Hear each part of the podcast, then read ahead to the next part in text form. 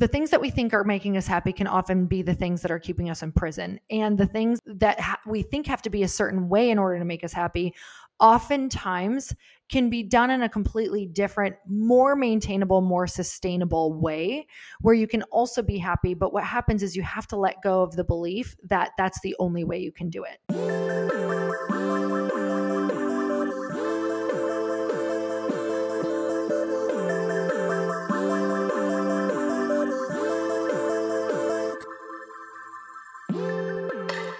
Hey everyone, Emily Abadi here. You are listening to episode one hundred sixty of Hurdle, a wellness-focused podcast where I sit down with inspiring individuals to talk about their big wins, tough moments, and everything in between. On the show, you can expect vulnerability, motivation, and candid discussions with everyone from top athletes and C E Os to aspiring entrepreneurs on what it really takes to follow your passions. My mission is simple, to inspire you to be your best self, move with intention, and have some fun along the way. Today, for episode one hundred sixty, I am talking with Lori Harder. She's a self-love specialist, host of the Forbes top-rated Earn Your Happy podcast, founder of the Bliss Project, author of A Tribe Called Bliss, founder of Light Pink, a new spiked seltzer companies. Yeah, she does a lot. Her story is super intriguing. I mean, this woman went from small town life, growing up super religious, coming into her own, leaving the religion, getting inspired by fitness competitions, and ultimately making a massive pivot to land herself in a completely different career path, one that she's in now, or her work, as I said before, revolves around a lot. As an entrepreneur, Lori has a lot going on, but because of that, she has so many amazing takeaways and life lessons that I cannot wait to share with you. I do want to say thanks to y'all for being a little bit patient with me. The last week has been chaos, but I am happy to say that I am now officially a Brooklyn resident. I'm trying to set up this home, trying to get myself organized, and I cannot appreciate all of your reaching out and good messages and sweet thoughts enough. Make sure you're following along with Hurdle over at Hurdle Podcast. I am over at Emily Abadi. And if you haven't done so yet, it would mean the world to me if you would pop in over, over in. to Apple Podcasts. Rate and review the show. Give it five stars. Tell the world what you love about listening to Hurdle. And with that, let's get to hurdling.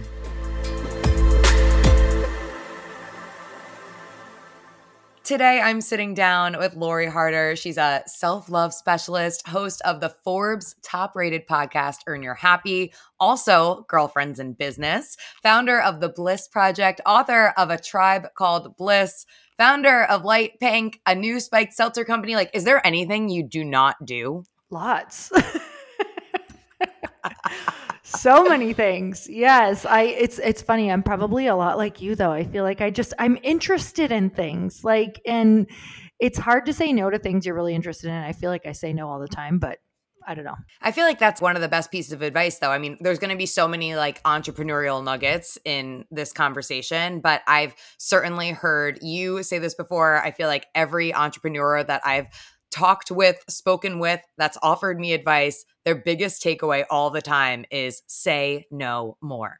Oh my God. I mean, Warren Buffett says he, you know, he says he's successful because he says no to almost everything. And then I was just talking to Dean Graziosi. He, he came on our, um, we do a mastermind and he came in there and, and we said, how do you like, how do you do it? And you have such a great family life. And he said, you know, I, he said, I literally say no to everything. And then finally people stop asking. And that might be scary to some people, but, but to me, but it's I'm interesting. Like, oh, so interesting. You know, you got to make room for it somehow. You've got to make room for it. But also that idea then, like people stopped asking. So then perhaps if you're the person that wants something, it's kind of a reminder because I think for me, certainly when it comes to asking people to come on the show, sometimes I'm like, oh, they must be so inundated with requests. Mm. I maybe I should wait until like they're trying to promote something. And sometimes I do that. Mm-hmm. But other times I'm like, well, if you don't ask, you don't get. So maybe mm-hmm. these people are less inundated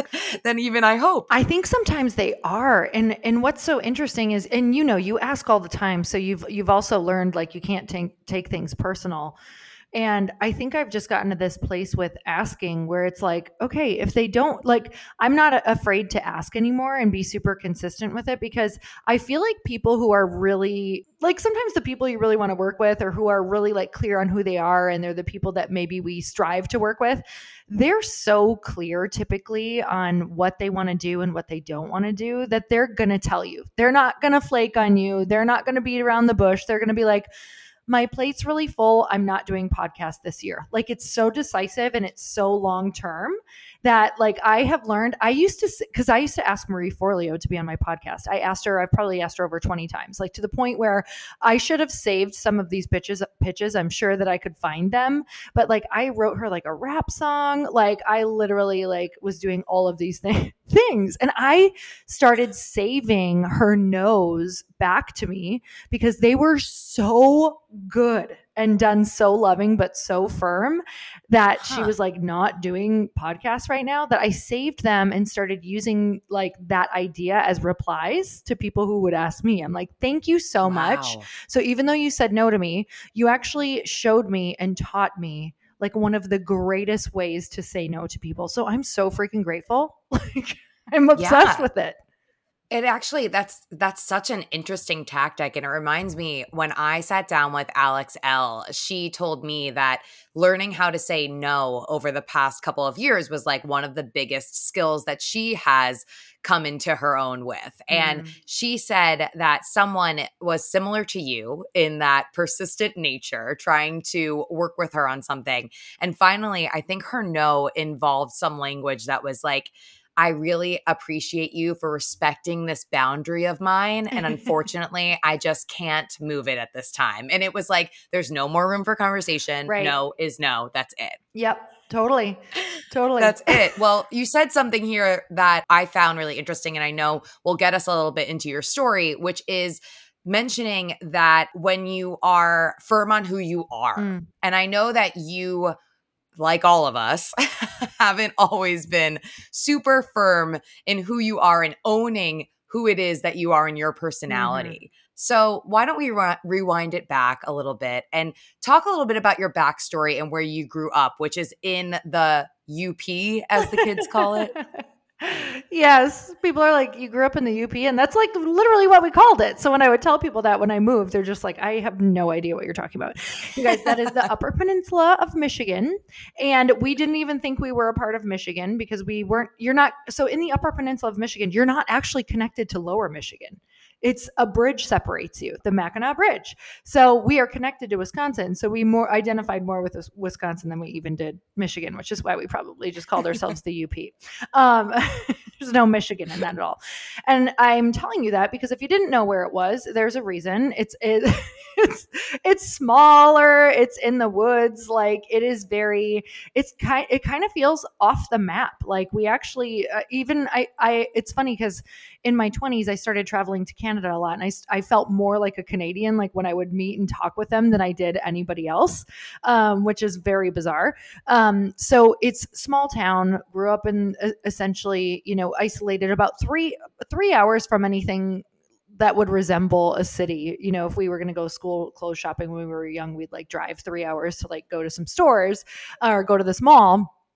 And so um, I was also raised in a more restrictive religion. And the reason I share that is because it went from a small town to make it even smaller because I wasn't uh, allowed to hang out with people outside of the religion. So mm-hmm. the bubble became even smaller of perspective, of beliefs, of, you know, what I was exposed to. And so it was a very, it, it's like, we only know what we know. And so from there, it was, it was a very small, uh, just pool of people that I was learning from, experiences that I was seeing. So when I became a teenager and started like having these different thoughts and questioning different things and wanting to do things that were kind of outside of what was expected from the religion, you were kind of uh, expected to more like grow up and, and teach about the religion and go door to door and convert people and do all of those things. And so when I had these ideas of like, oh my God, I think I want to like be like a fitness role model. I think that I want to be like a, like a celebrity fitness person. I think I want to help all of these people transform.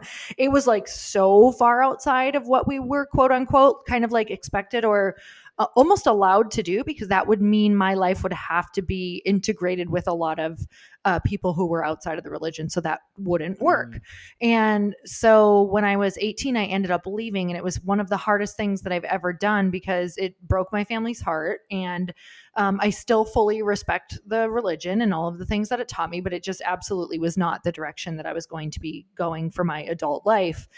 And the reason that that was so challenging is because I did not have any friends outside of the religion, none. And when you're leaving it, you are no longer supposed to hang out with them because you're, you just are thinking differently. Mm-hmm. And so when I left, it didn't just mean like leaving home at eighteen. It was like leaving everything I had ever known in my entire life. And the idea that I teach on so much now, it, it came from this, is your environment is stronger than your willpower. So no matter how much you want to go and do something that you have not been exposed to in your environment, if it's not currently in your environment, or there is not someone doing it in your environment, or you're not listening to someone in your environment, or people in your environment don't have those beliefs, your environment will not allow it. Like it will absolutely mm. strangle out whatever it is that you're trying to do. Not in a bad way. It just, it can't be cultivated. It's not the soil in which it, it can be cultivated. So I learned that because you have to go and start l- at least listening on podcasts, at least reading books, at least consuming these things where you're, because that's your environment too. I believe your environment is people. You know, when you think of environment, you might think of your home or outside or whatever that is, but your environment, yeah, it can be your home and the, the energy in it, and maybe there's clutter and things in there or whatever it is.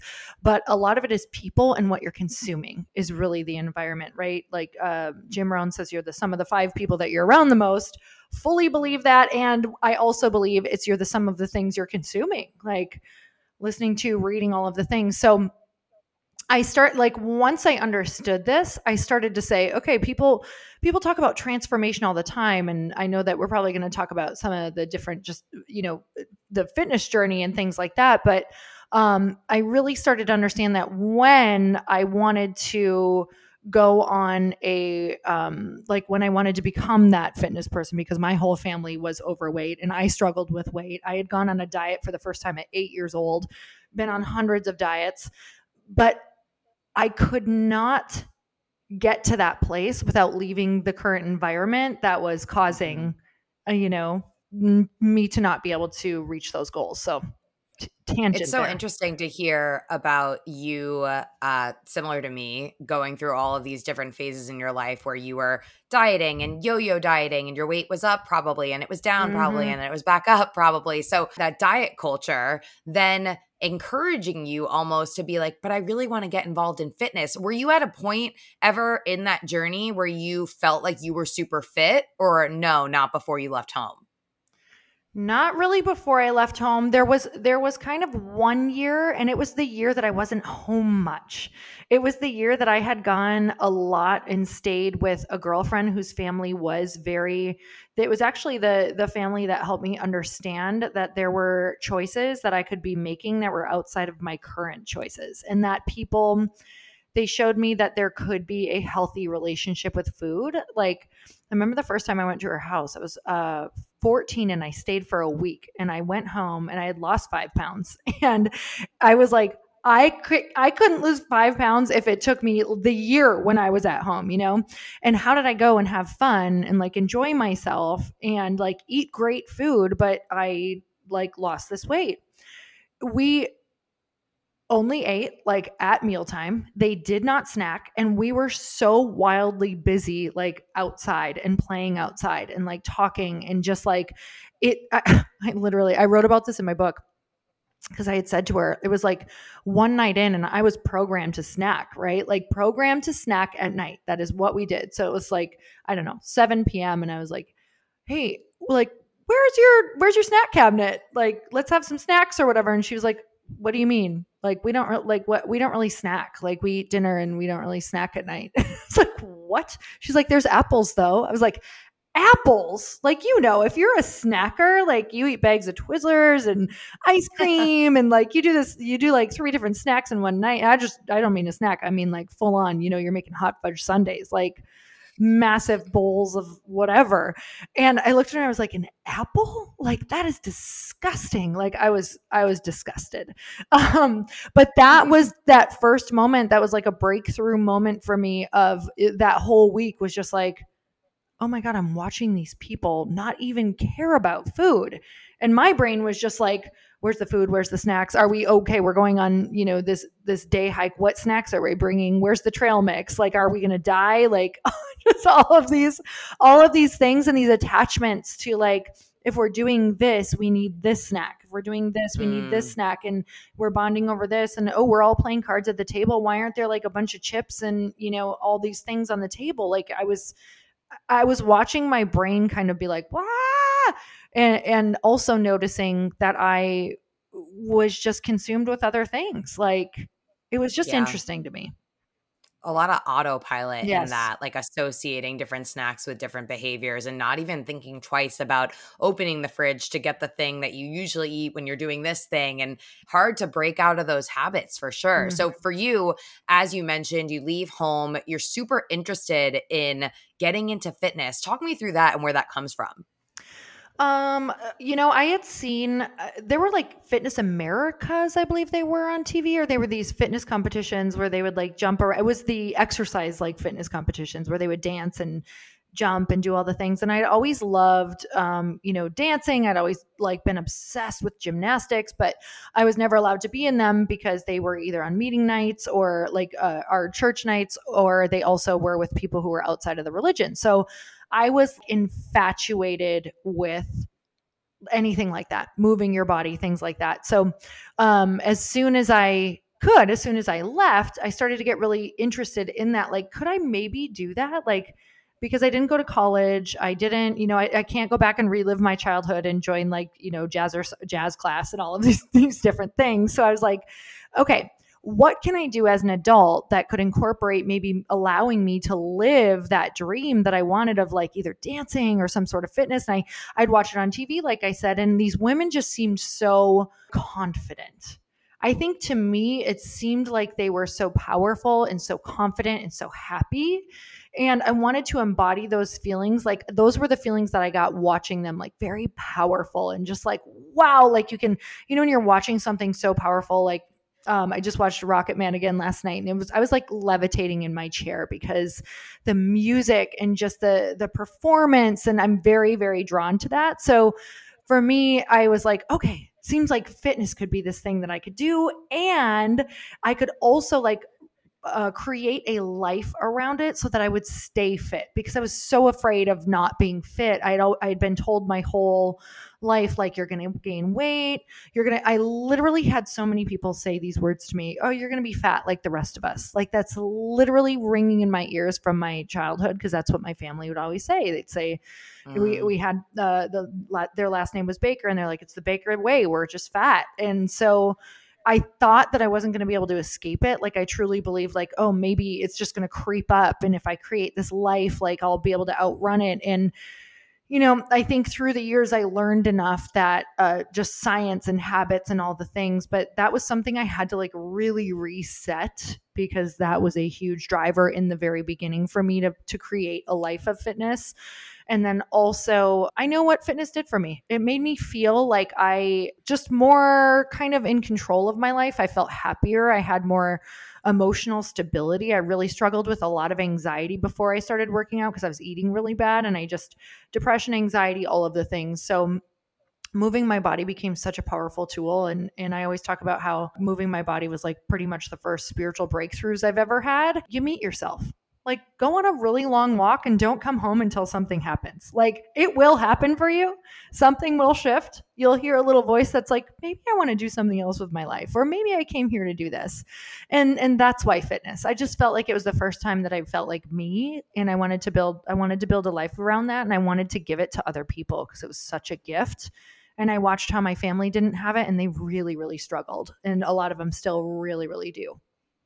And I love how the example that you used was go for a really long walk. right? Mm-hmm. Like you don't need to go out and lift a two hundred pound barbell or run a marathon to meet yourself where you're at instead and just start moving. There's so much power in that rather than comparing your journey to that of someone else that you might see on the highlight reel mm. of social media. And now for you, I mean, you didn't just start working out either. Like you took it a step beyond that. So talk to me about how you got involved with both competing and then how you began your own career, building your own gym, uh, that kind of stuff.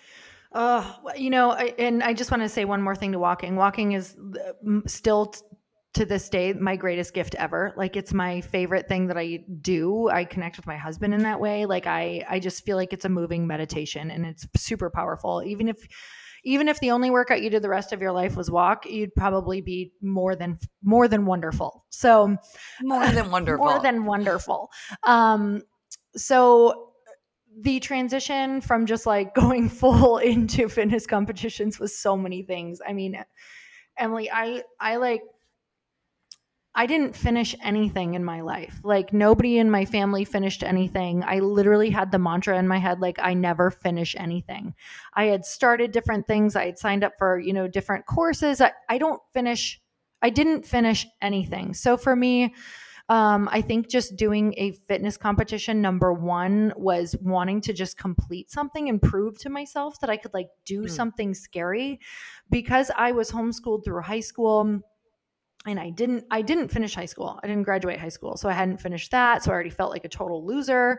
Um, I just felt like I was never going to end up amounting to anything. And so I was like, I have to just finish something and prove something to myself. And I had massive anxiety and panic attacks. So I was starting to feel like I was a total hermit. I was starting to drink like a lot more alcohol just to feel like a normal person. I, I would, I would have to have like three or four drinks before I'd even go out and see friends. Like, because I was so anxious, like just interaction was starting to make me anxious. Cause I think I lived such a sheltered life.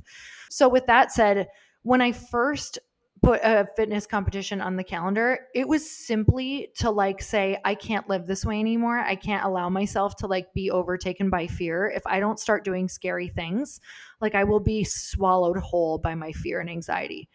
But so interesting, because out of all the things that you could have chosen to like put on the calendar, you could have chose to like do a five K where you're not half naked in front of a lot yeah. of people, but you're not, you're like, you know what? Nah, we're going to take this to the extreme, extreme year. I just felt like, you know, when you just, I just felt like if I didn't do that, I was like, okay, if you're going to do something big, do it anyway. And I, I had never run a day in my life. So I don't think I even thought of that. I didn't even think I could run. Do you know what I mean? Yeah. So for yeah. me, I was like, okay, I feel like I can, cause I had already worked out. So I was like, at that point, I had a lot of I knew how to work out. Like I, I understood working out. I read every single magazine there possibly could be to read. So I think to me, it felt like the only thing that I was good at or like somewhat good at. And that's why I went with that route. Were you getting certifications at this time or just really into working out? Um, no, I'm trying to think when I got, I think simultaneous. So I started competing at twenty-seven and yeah, I was getting certified at twenty-six. Yeah. So wait, just for a second, let's dial in, because what happened between eighteen when you left and twenty-seven when you started to really get into this stuff? Um, I was still really working out, but I was working random jobs. Like I really, when I tell you I believed I would not amount to anything, like I lived and like I lived that. Like I I fully took on that identity of like, wow, I'm never going to be able to do anything. Like I, I got married to the most amazing man, um, and still married to him this many years later. And he just called me out on all of my shit. So that was fantastic. Um, and him and I went through a really tough spot together. Like we actually lost our, our house, our cars, all the things, like three hundred thousand dollars in debt. And that was the thing that woke me up to be like, you got to get your shit together and you have to do something. And that's when I started, um, you know, I'm like, okay, I'm going to do a fitness competition. Okay, I'm going to start training people. I have to make money somehow. I, that's when I got more into business. But yeah, there wasn't a whole lot going on. There was a lot of like random jobs. I did, I, I worked at a coffee shop when I was like twenty, a drive-through coffee shop. I did retail jobs. I did makeup. Um, I went, I, I worked with my dad for a while. So I knew how to do like installation of kitchens and bathrooms and countertops and all of those things. I've done a lot of different things, but it wasn't until later that I was like, it, my soul would not leave me alone. Like I was the girl who like, I couldn't sleep. I had insomnia because my soul was just like, look, we're going to keep hitting you in the face with two by fours until you wake up. Um, and that's, and that's what happened. I had a lot of those moments. Was there like a specific rock bottom moment that you were like, we really need to turn this all around? Or was it just, as you're saying, like the culmination of all the two by fours in the face? Oh man. I mean, there's a whole portion of my life that I'm not sharing that is just like from eighteen into about twenty-one where I just like, dr- I was drinking and, you know, doing drugs and like in with uh, horrible roommates. I went to Mexico. I got kidnapped for an entire night and beaten. And like, there were so many different things that like started to wake me up and I knew, but I still could not get myself to like do the big things. So I was that person who like, people are like, do you have one moment? I'm like, I had thousands. And I'm so grateful that whatever you believe, like that God did not give up on me on like on the nudges. Like, and, and I'm so glad that I eventually finally listened um, because I just had so, so many, so many moments that like, don't give up on yourself. Even if you've had a million nudges and you're like, well, that should have woken me up. Well, that should have woken me up. There are parts of you that are waking up or changing. It's just, you know, it's, we're all on a timeline that we don't understand why. And now looking back, I can completely see that I was on the perfect timeline for me. And it's just, And, and you never know that once you get to a spot, like it can, it can accelerate so incredibly fast that I, I just say, don't, don't judge the timeline. Cause there's things happening. I always feel like it's a winter, you know, there's so much happening underneath the, that layer of snow that you see. That's just like getting you ready for something amazing. So yeah, I don't, I try not to judge it anymore.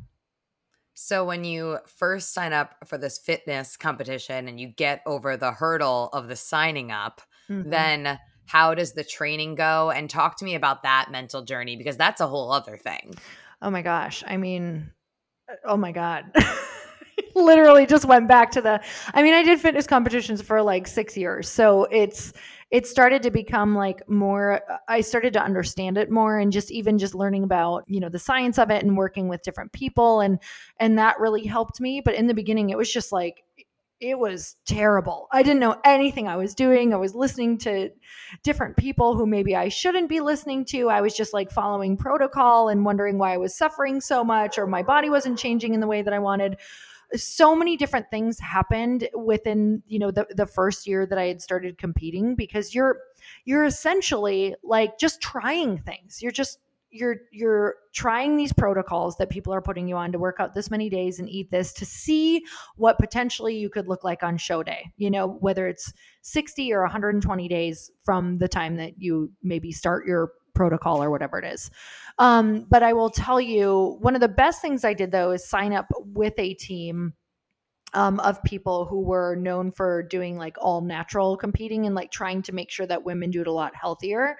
Um, and that was probably the best thing I did, because even when I thought of going like super crazy extreme, they were just like great reminders that it doesn't work. It's not sustainable and you're probably going to pay for it later.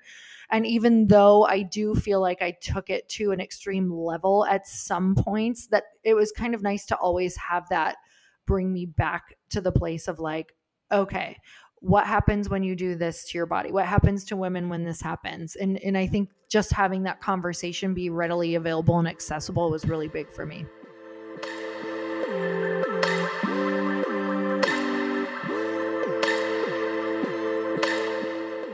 Taking a break from today's episode to talk to you about my sponsors. First up, Baron Fig. Baron Fig has been dedicated to a mission to champion thinkers around the world through inspiration and imagination. They do this by creating tools for thinkers. Now, I know what you are wondering. What is a thinker by definition? Well, I'm glad you asked. If you have thoughts, you're a thinker. What originally started out as a small project between designer and C E O Joey Caffone and his friends quickly turned into something more. With nearly ten thousand Confidant notebooks sold in the first thirty days, Baron Fig has expanded their line of quote-unquote tools for thinkers to include guided journals, notebooks, writing instruments, bags, desk organizers, so many things, and so much more. I use my Confidant journal every morning, and I literally sat down with it for about mm, thirty to forty minutes easily on Sunday morning. A lot to reflect on in this crazy, crazy stage of life that I'm in. Anyway, of course, Baron Fig has a deal for you. Use the code Hurdle twenty at checkout to receive twenty percent off your purchase of fifty dollars or more at Baron Fig. That's B A R O N F I G dot com. Again, head on over to baron fig dot com and use the code Hurdle twenty at checkout to receive twenty percent off your purchase of fifty dollars or more. Baron Fig, do your best thinking. Second shout out of the episode to my friends at Goodr. Y'all, once I started wearing Goodr sunglasses on my runs, just running around town, getting things done, I haven't been able to look back. They are the perfect fit for my face, and as I mentioned, multi-purpose. Plus, they have really smart tech. I'm talking polarized, no bounce, no scratch, just all good times. I'm a huge fan of their blackout mock G's, but there are plenty of different styles to fit every taste. And best of all, the price point. These glasses are so obscenely affordable. I'm talking starting at twenty-five dollars, which is unbelievable considering just how excellent the quality is. Of course, I have an awesome deal for you. Head on over to goodr.com slash hurdle. That's G O O D R dot com slash hurdle. And use the code hurdle fifteen at checkout for fifteen percent off your order today.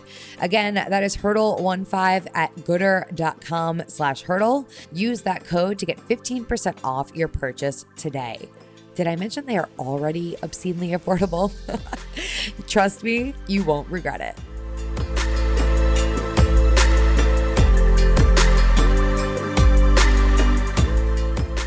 Talk to me about that internal dialogue that's happening with you at this point, because I know you spoke about having such a negative dialogue earlier on with all of the eating and I can't do this. And now you're at the fitness competition stage of your life and you're highly restricting your diet mm-hmm. as well. So I could imagine that this could become a little bit toxic. Yeah. And it did for a little while, because what happens is you see the results. What happens is you find a plan that quote unquote works, but what it works for is showtime. It doesn't work for a lifetime. So, you know, all of a sudden, uh, for the first time in my life, I might add, I'm getting attention. I have never gotten attention in my entire life, especially for how I looked. So what does that do? It's like immediate, like, oh, when I do this, I get love, right? And then that you are addicted. You are now essentially on crack, and that crack is called staying lean to get love and um, staying lean for recognition. So for me, I it's like, I don't think you realize how much it affects you until all of a sudden you're not in that shape anymore. And you're like, oh my God, mm-hmm. it's it's like you're jonesing for your next hit. And you're like, it, it's it's the same with accomplishments, which I could talk about forever as well. And it's not until that, that even that recognition of that. And also I think realizing like the things that we think are making us happy can often be the things that are keeping us in prison. And the things that ha- we think have to be a certain way in order to make us happy oftentimes can be done in a completely different, more maintainable, more sustainable way where you can also be happy. But what happens is you have to let go of the belief that that's the only way you can do it. And the only way I let go of this belief was like there, I, I definitely like strayed away from it a bit to the, to a place where I felt like I was a lot healthier, but I didn't understand that I was still so ingrained in the routine, like to the point where it was like, you know, affecting like, where, where do I want to go? Where do I want to travel to? Oh, I, I can't go to Europe because I'm not going to have control over the food there. I know what it's like there. Um, and I still went, but I had these beliefs that were stopping me from life. You know, I'm not going to sleep well. That's going to throw me off, and I'm going to start eating X, Y, and Z, and I'm not going to have access to gyms for a month. So I can't go travel across seas for that long. Anyway, I ended up going overseas for an entire month. had zero access to one gym. Um, I was, you know, staying up until two a.m. because the people I traveled with, like we, we booked dinner reservations at ten p.m. every night. Cause in Spain, you just eat super late and you sleep late, and it's, it's glorious and horrible for a fitness person. Like you're like, this is amazing. I hate it. Um, and like, I had to let go because we were with a large group of people, and it was like, I wanted to have fun so bad, but I was like watching myself be like, miserable. You know what I'm saying? I'm sure you've been there before. Yeah. And oh, one hundred percent. It was like ten days in where I just, I was like, you know what, God, I'm letting go. Like I'm fully surrendering because this is not working. Like I'm not having any fun. I can't get access to what I want. I don't like, I'm not feeling good because mostly I'm just like beating myself up. And then I was like, we're just going to go with the flow. I ended up staying up late, drinking, eating, walking fifteen miles a day for real, because that's what you do in Europe. And I came home, nothing changed. Like I didn't gain any weight. I felt incredible. I felt like I looked better. And it was just a moment of like, wow, we totally imprison ourselves with our rituals. So rituals and discipline are some of the most beautiful, amazing, grounding, like will just let you soar in life. I think they're freedom, but they can also be your prison if you don't recognize the fine line between when it's helping you and when it's actually stopping you from living. And and I don't know how to tell people to get to that place. I don't know how to tell. It's not easy. Besides booking yeah. a month-long trip with people who make you do things you don't want to do. I don't know. Well, I mean, you mentioned also the parallel between uh, that situation and accomplishments. So let's let's talk about that for just a second here. I mean, obviously you're hinting at that if we're always striving for the next big accomplishment, then we're going to lose purpose mm-hmm. or perhaps like some enjoyment in that journey, right? Look, this is such a great question because I know I feel like even just talking to you, like I know that you are a, probably a very driven person who likes reaching accomplishments and doing things and having new experiences. And I, I think that is so important. Like I... I want to do and see and try and be everything that I possibly can, like till the wheels fall off. Like I just, I will be ninety. Like what's the next accomplishment that I want to do?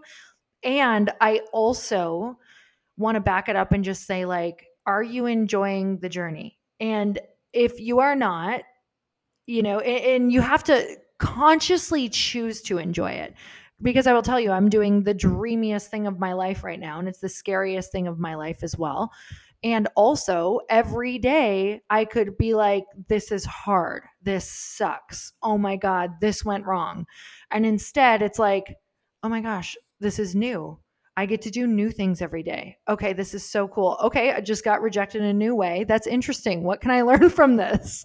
Okay, awesome. You know, and, and just enjoying the fact that I, I've come to realize that we can either do a lot of the same and feel safe and miserable, or we can do different things every day and be extremely challenged, but at least it's a different emotion that we can appreciate more, that expands us and actually offers us some reward. Maybe not in that day, but you'll end up feeling like this beautiful sense of expansion, and like you'll you'll see life from an even more beautiful, like rich standpoint. Like it's the most beautiful thing to expand when you can appreciate the hard stuff.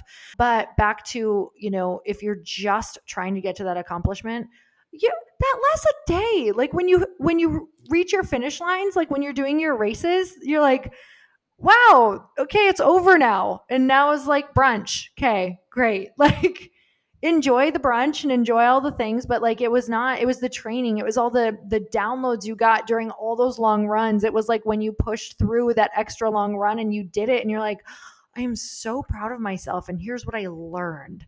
It's all of that like info and data and, and everything that you get on the journey. And you have to, you have to consciously make it a practice every morning and every day and be grateful for things that you're like, why would I be grateful for that? Like consciously getting grateful for all of these new things that are coming into your realm, even if they're super challenging. Um, because I just, my husband and I talk about this all the time. I just don't think there's a middle. I don't think there's like, um, you know, I'm going to sit back and I'm going to go to Italy and enjoy my life, or I'm going to stay home and feel safe. And this is going to be great. And I'm going to be so present and just make sure I enjoy every second. Like I've done that. Like I've tried, I, I took like a year where I was like, I'm going to like do less. And it was really awesome. And I'm an, I, if you are an idea machine and you love to create, it's like, I wasn't super happy not creating. I was like, this is awesome. And I feel very relaxed. And now I want to go make something, or now I want to go connect with that person and create something or do something bigger. And And so I think you also just have to know what type of person you are. But yeah, I don't think that there's there, there's definitely a, an addiction to accomplishment, but there's also just like it's it's a practice to remind yourself to be grateful for the journey.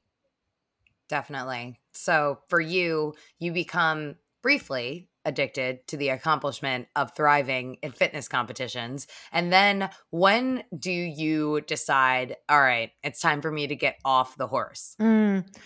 Yeah, I So I competed for six years, and I think out of three and a half of those, I hadn't won anything, but my goal was always to place. And then at like year three and a half, this is really interesting.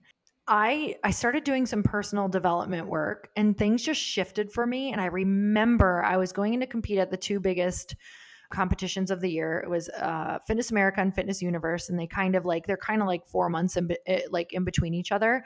And I just felt different. I I had started teaching people stage presence and like coaching them, and I started really like creating a community. I started really like giving back and stepping into my calling. And I I have to share this story quick right before, because I do think there's a massive pivot of what happened. And I had always wanted to be an Oxygen magazine cover model. Like if you, it's kind of it, like that was kind of the thing you wanted to do if you were in fitness anywhere from six to ten to twenty years ago. And so I had Oxygen magazine covers up. And the reason I wanted to do that was because they inspired me. I would carry those things till they were like ragged in my gym bag. I would know everything about the girl on the cover. I would like, you know, try all of her stuff. I just like, they inspired me beyond anything that I can tell you.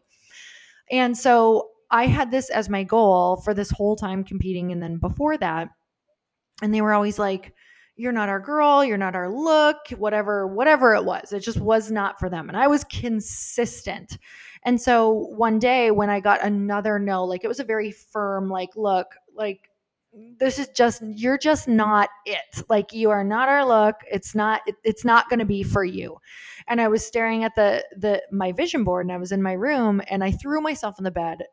I started bawling, and I was like beating my, like for real, it was a full on temper tantrum. I'm like beating my hands on the bed. And like, you know, that like kind of crying where you just are like waiting for someone to come save you. And then you have the realization halfway through that you're just exhausted and no one's coming, and you're like, dang it, no one's listening. So you're like, hmm.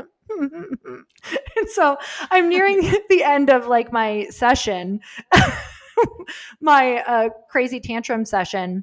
And I was like, why do I want this? Like a question pops into my head. And it was just like this moment of like, why do I actually want this? And I was like, because I want to help people. I really want a community, because I love like teaching. Like I love getting in front of people and like teaching them and like getting them to do things and empower them and get their body moving and like getting them to get out of their comfort zone. And I was like, why can't I do that without this? Like, why can't I create this without it? And in that moment, I was like, I got to cut out the middleman. It's literally what I thought. I was like, I don't need them. I'll just go and create this in my community. And that's what I did. I, I got like a studio space and started creating this community. And, and sometimes one person would show up on the weekends for these boot camps and these like, you know, different posing sessions, or I was doing clinics, I was doing em- empowerment sessions, you name it. I was naming it a different name and just trying all these different things. Sometimes one person would show up, sometimes eight, sometimes fifty. So it just started to grow. And from there, I just had this realization also that a magazine is a business, and they want somebody who can help them sell their magazine as well. So I had started this community. Then that summer or that summer, I was going into it with kind of this community background, this idea that like, oh yeah, this is like, this is a fitness is a business. They're not just looking for the next mo- best, most beautiful girl with the best body at all. Like they need to make money too. Like everything kind of clicked. So I ended up going and competing at Fitness America and Fitness Universe and, and placing first in both of those, winning the whole competition. And that was like three and a half years to finally have it click. And then I, so that was freaking amazing. But then the next year, And I was like, okay, I'm, I didn't feel done with fitness yet because my dream had always been to do the exercise routine portion. Well, I didn't, I had never like danced. I was not in gymnastics. So I got a coach to help me do a fitness routine. And so for the first time ever, like with no dance background, no gymnastic background, I did fitness routines for those two competitions. And then when, when I had accomplished that dream and just doing it, um, that's when the second time I stepped off the stage, because I had done it twice, like I felt like I got like a good flavor of this. I stepped off stage and I was like, oh, I'm done. That's it. Yeah, that was it. And it's interesting because every part of me wanted to go back a few times because I was good at it, um, meaning just fitness in general, because I knew that a new chapter was coming. It was scaring the crap out of me. And I didn't know what it was. I didn't know who I was without fitness. Like I did not know. And so um, that was a really scary pivot as well. But that that was the moment where it was like, I know that if I go back though, I'm going back to something that it like the, it, the energy was gone. I, I say this a lot about different things. Like that particular chapter in my contract was over. And I know that if I overstay it, it will start to be toxic for me. Um, and I'll start to either resent the people in it. I'll start to show up differently, whatever it is. I, I knew it in my gut. Like you can't go back to this no matter how much your ego wants to, because you could get attention for it again, or you could mm-hmm. get that hit again, or you know, what, whatever it is, like some people thought I was literally crazy. And I was like, I just, it was done though. And I think when we know that, if we don't leave, it does like, it's like keeping an onion too long. It's going to go real bad and you're going to be sorry for it. Going to be sorry for it. So all this to say that when you pivot out of fitness, you feel it in your gut that you have this other calling. At the time, do you know that it's that you want to help people work on their own self-love, that journey for themselves? Or where where are you at with that? Yeah, I had started doing personal development. So going to like, um, uh, I started getting trained by uh, Jack Canfield. So I went to a three-week program with him. Like I was starting to get called to like doing these different workshops I was telling you about. I was liking the fitness part, but I was really loving watching the breakthroughs. And I would just try like maybe these little exercises or writing exercises with them, you know, journal prompts and things like that, that I had been learning through books and through like, you know, YouTubes or videos or whatever.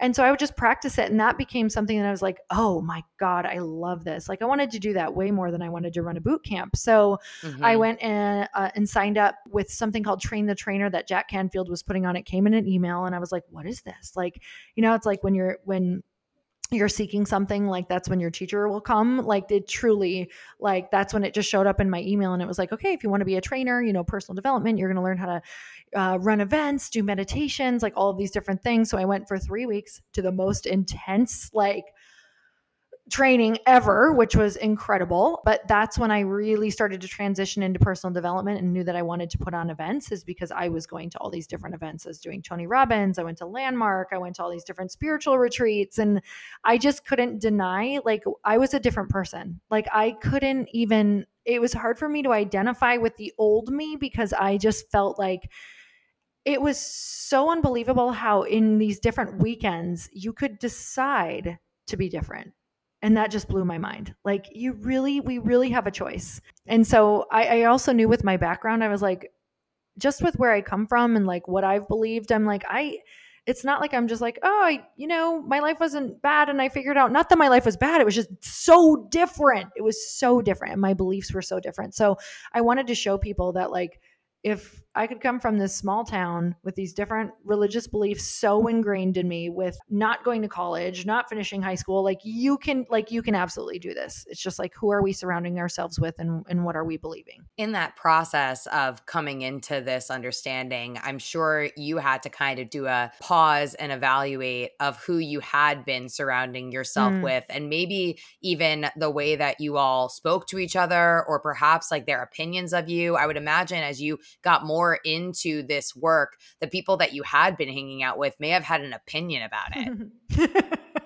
I'm laughing because yes, they had a lot of opinions. How did you deal with that? I mean, it was, it was different points at different times. You know, it was different, different people at different times. So I had already kind of dealt with one of the, the, the biggest ones, which was disappointing my, my family, which was the hardest one. So I think if getting, getting that one under my belt was kind of like, okay, I've been here before. Not that it was easy, but you know, when I was doing, I'm trying to think, even when I was, I was working at a, a hair salon, actually doing front desk reception work. And I, it was for a year.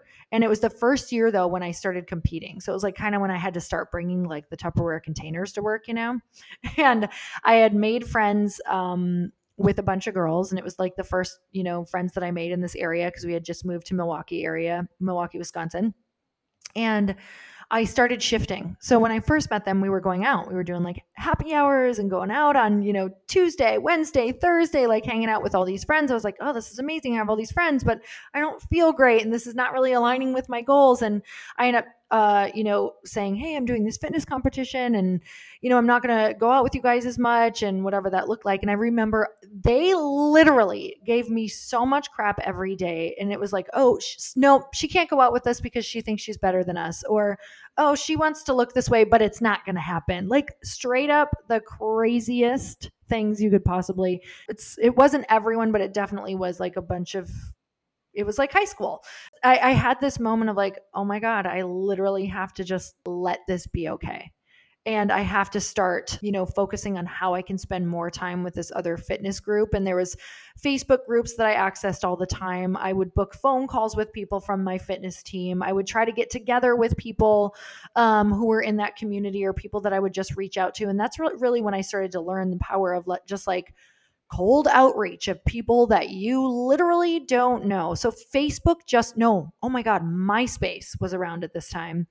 And then I think Facebook had just started and I was just looking for people in the area who had like competed at these different shows. So I would message these different girls and be like, would you ever want to work out? Would you ever want to like, you know, whatever this looks like. And that's when I started making friends and learning how to find friends who can support you s- specifically in these areas. And then when the personal development things came, and then when even just where I'm at right now with, I mean, I can think of everything when I wanted to do events, when I wanted to write a book, when I, you know, wanted to start a company, like I switched my network and I didn't say goodbye to the old network necessarily. It just depends. I switched the, the, the network to who I was spending the, the most time with. I made them the people I spent the most time with, if the, you know, the ones that I wanted to like learn about in, in, in the industry that I wanted to go into. In this process of you coming completely into who you are and gaining an appreciation for that and accepting that and owning that, I mean, it's not easy, right? Mm-hmm. So for someone who feels a little inhibited or reserved about owning their full self, what advice do you have for them? Mm.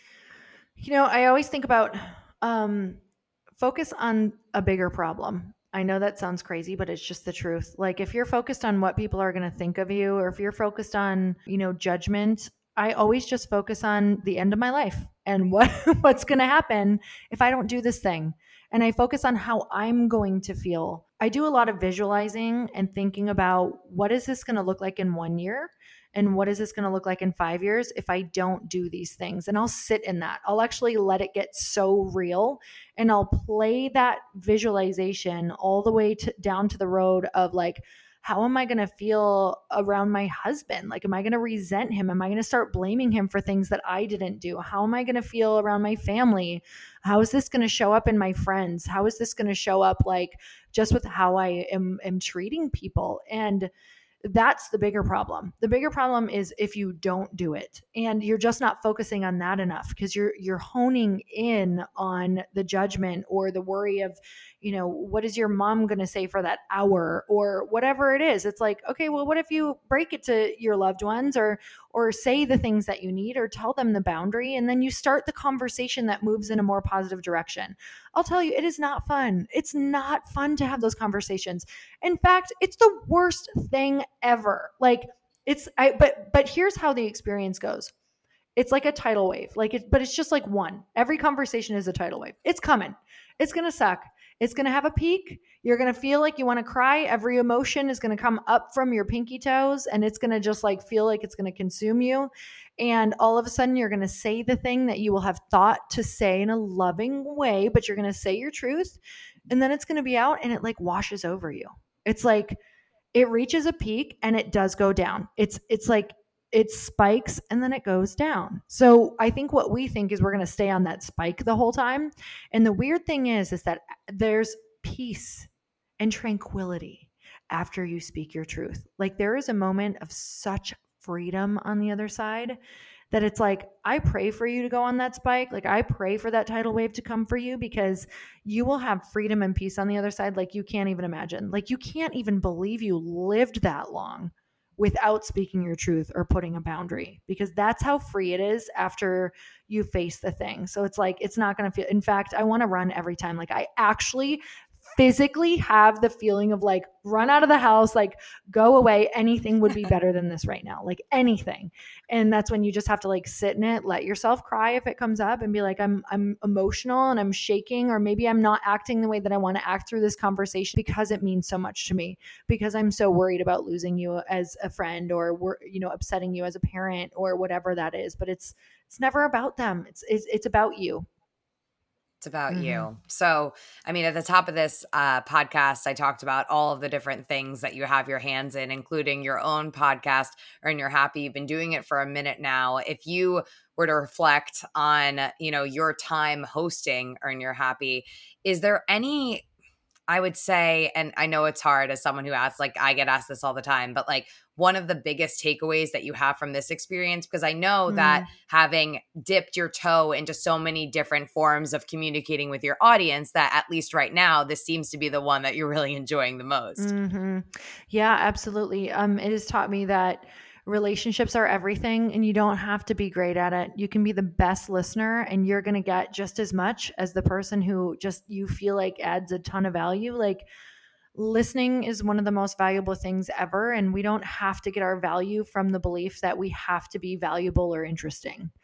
Like, you can actually just sit and listen and sit with someone on their journey and be interested and make incredible life-changing relationships that will rock your world. Like, everything good in my life has come from the podcast, otherwise known as relationships. Like, everything. I, I can't, like, my book deals, my like different investors, like different best friends, like travel, like ideas. It is, majority of them have come by way, or somehow I could probably trace them back to me podcasting or listening to a podcast or something like that. So I was once in a I was in a personal development workshop a couple weeks ago, and one of the men said something that I feel like I've heard before, but for some reason in this time, in this moment, he said to me that you learn by listening, you don't learn by speaking. Mm, so good. And I've heard it before, but like, as someone who's often listening to other people such as you, it was one of those moments that I was like, hmm, yeah, exactly.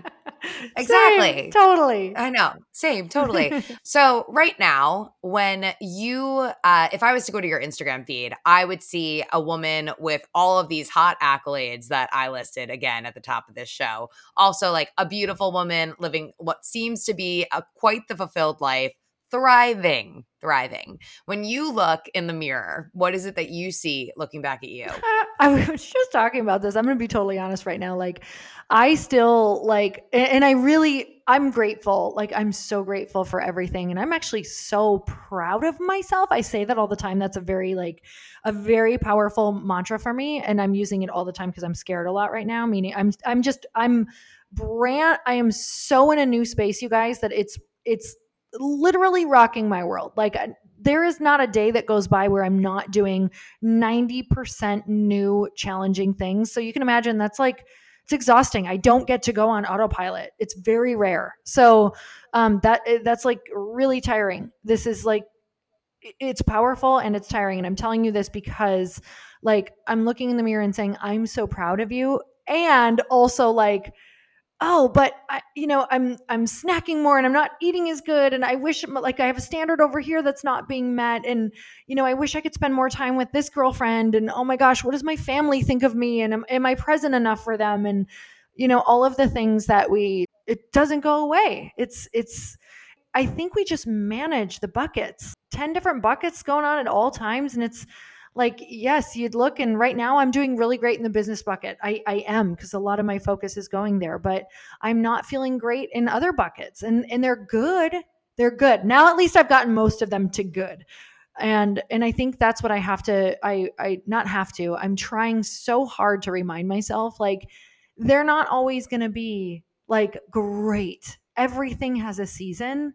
And it's just remembering to look at each one and saying, which one is really important to you? And like, okay, that one is going to have a season coming up. I have plans to be like really dropped in with family over the next month. Okay, that's great. And then I can go back over here, you know, and, and do some different things. But that's been powerful for me just to remember, like, man, we are not, not going to feel great in all arenas, but we can feel good and we can be proud.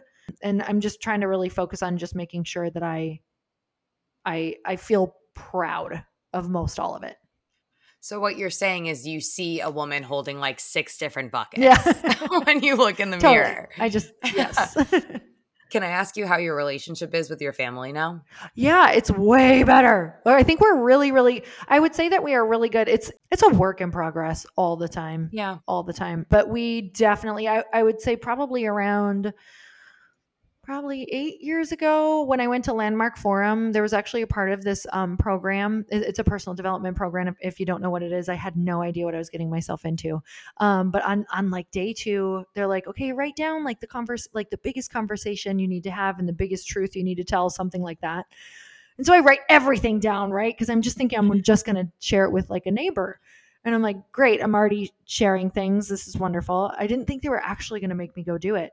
Um, so I write down that I like need to have this honest conversation with my parents. Like, and I write down the conversation that I need to have.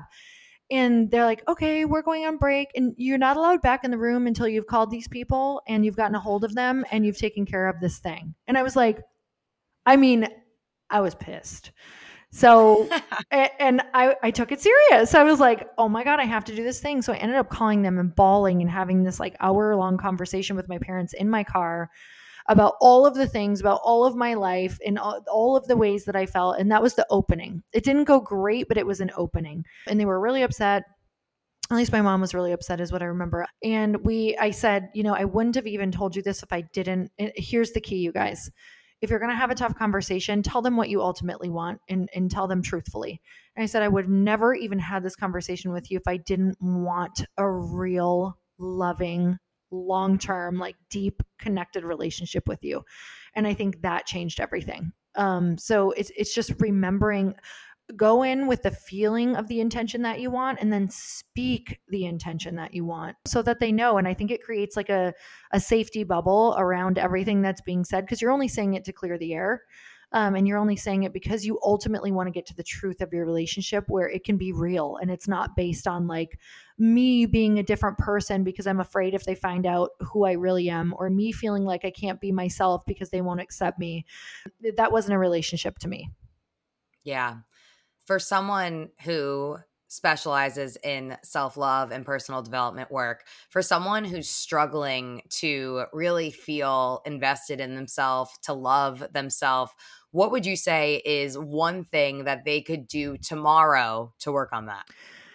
This this can go so many ways. So I want to say a couple things like sometimes self-love means finishing something because for me, that's what it meant. Like sometimes it was like, make yourself proud. Don't quit on yourself again. Like, don't do this. You deserve so much better. Um, so sometimes it can be like following through on an action you want to do. That could even be fun. Like it, it can be like, oh my gosh, I have been wanting to go take a dance lesson in so long and I haven't been doing it because it, in because you're just not making time for it or, or whatever the reason is, but it's telling your brain you don't deserve it. Like you don't deserve to go and do the things that you want to do, or you don't deserve to have fun, or you don't deserve to be around those people, or you don't deserve to shop at that place, whatever that thing is. I'm, it, like start practicing because it's so different for everyone. It can come in completely different forms. And I'll tell you that it will change throughout your life of what that means. Um, but what can you give yourself right now that can either make you proud or can just make you feel better or more like you? So that might be like self-love could come in the form of fun. Like I sometimes action or activity and like fun for me is the best form of self-love because I feel like me when I'm doing it. Sometimes it's going and like having a glass of wine with that friend that I make laugh the whole time. And I'm just like, oh God, that's right. I am funny. No one else has been laughing, but she does. um, so I think it's, I think it's different with all things, but how can you get those little moments more often? And that's what I try to focus on.